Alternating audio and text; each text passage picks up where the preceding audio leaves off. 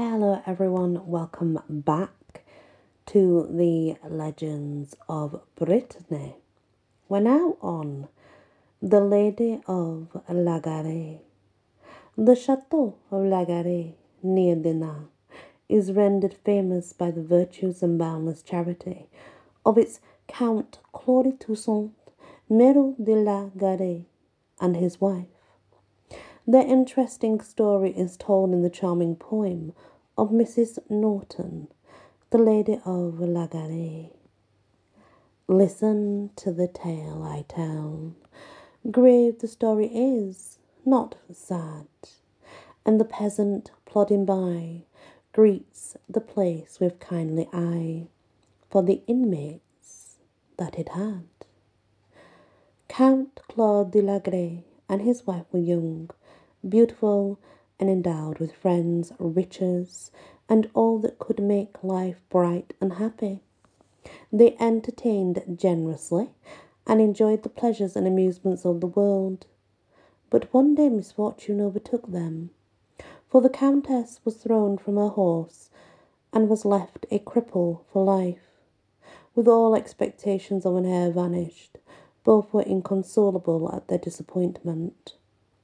One day a monk came to visit them and tried to comfort them, seeking by his conversation to turn their thoughts from earthly afflictions to heavenly consolation. "Ah, my father," said the lady, "how happy are you to love nothing on earth?" "You are mistaken," answered the monk.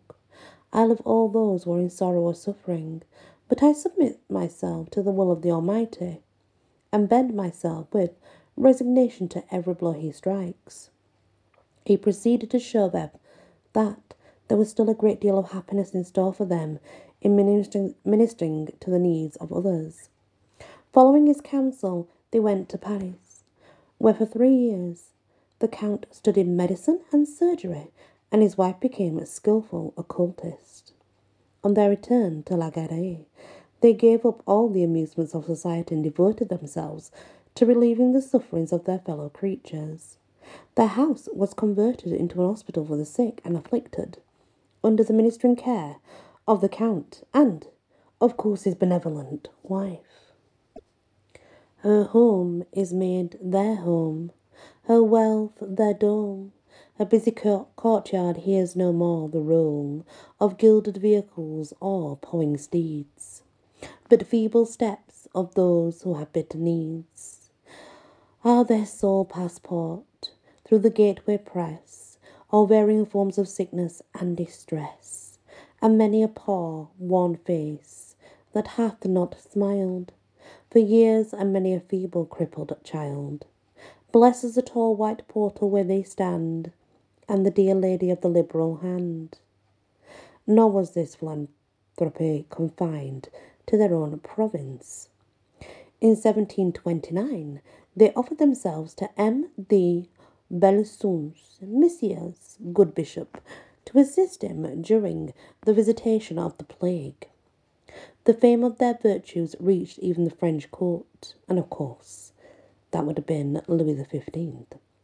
And Louis the fifteenth sent Count de La Garaye the Order of Saint Lazarus with a donation of fifty thousand livres and a promise of twenty-five thousand more. They both died at an advanced age, within two years of each other, and were buried among their poor at Tadan. Their marble mausoleum in the church was destroyed during the French Revolution.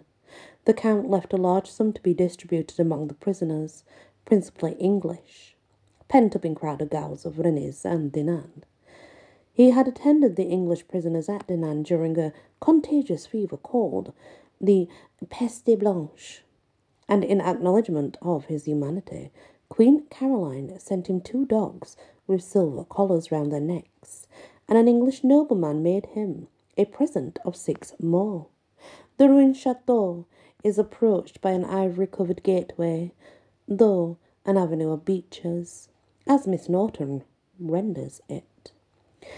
"It's like a mourner's mantle with sad grace, waves the dark ivy, hiding half the door, and threshold where the weary traveller's foot shall never find a courteous welcome more.